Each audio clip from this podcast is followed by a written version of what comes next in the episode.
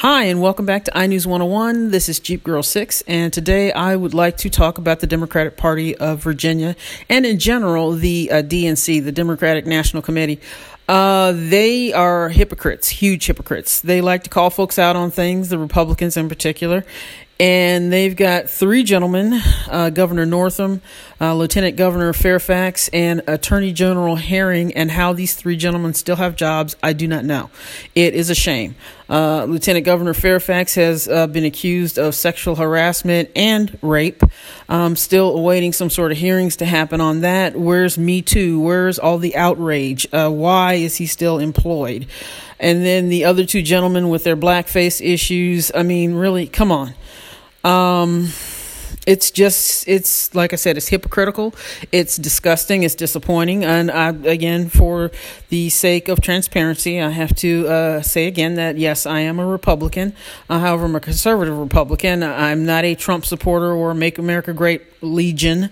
Um, I'm just a regular old fashioned Republican. Um, but hypocrisy is hypocrisy, and the Democrats are guilty of that because they have these three gentlemen that if they go down, the control of the state of Virginia is turned over to a Republican. Really? Seriously? Is it really that deep for you? Either you stand with your principles or you don't. And right now, you're showing America and the world that the Democratic Party does not. That it's okay to call folks out on Me Too issues as long as it's not Democrats. Uh, and it's okay to call people out on racist issues as long as they're not Democrats. How disappointing. Really.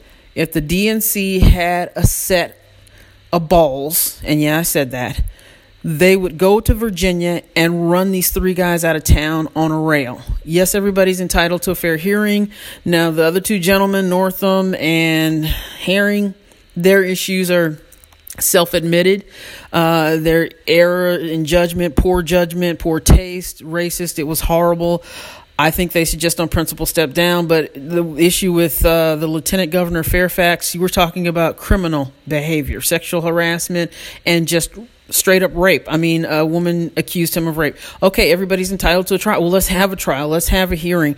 Something should be happening by way of getting a hearing for the women as well as Lieutenant Governor Fairfax. But right now, I guess they're just sitting around twiddling their thumbs in Virginia along with the Democrats uh, hoping that people they'll just forget about this, it'll go away, and they can keep their jobs because they don't want to turn over control of the state to a Republican. That's just disgusting. It really is. Uh, Democratic Party, I don't know what to tell you guys, are asleep at the wheel, and you're beating yourselves up. But like I said, in this particular issue in Virginia, this is by far the, uh, no pun intended, the white elephant in the room.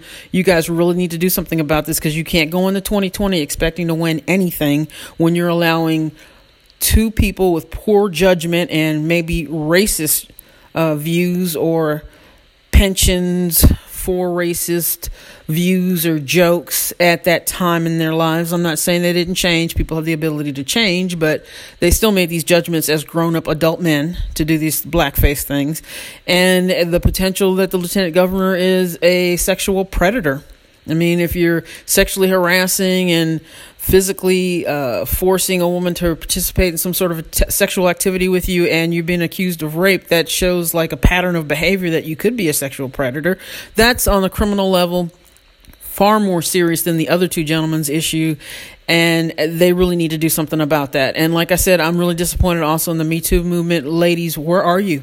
Jump up, holler, scream. Why aren't you guys picketing, protesting? Why am I seeing you guys uh, in action in Virginia? Because something should be done. Those two women that were brave enough to come forward and tell their stories deserve to be heard in some sort of I know it's too late for a trial or anything but in some sort of hearing. So both sides can air things out as as much as possible. I'm sure it's probably too late for any kind of evidence physical evidence but there's a case to be made for both sides and they should be aired out. It should be heard. It shouldn't just be tucked away with the hopes that people will forget.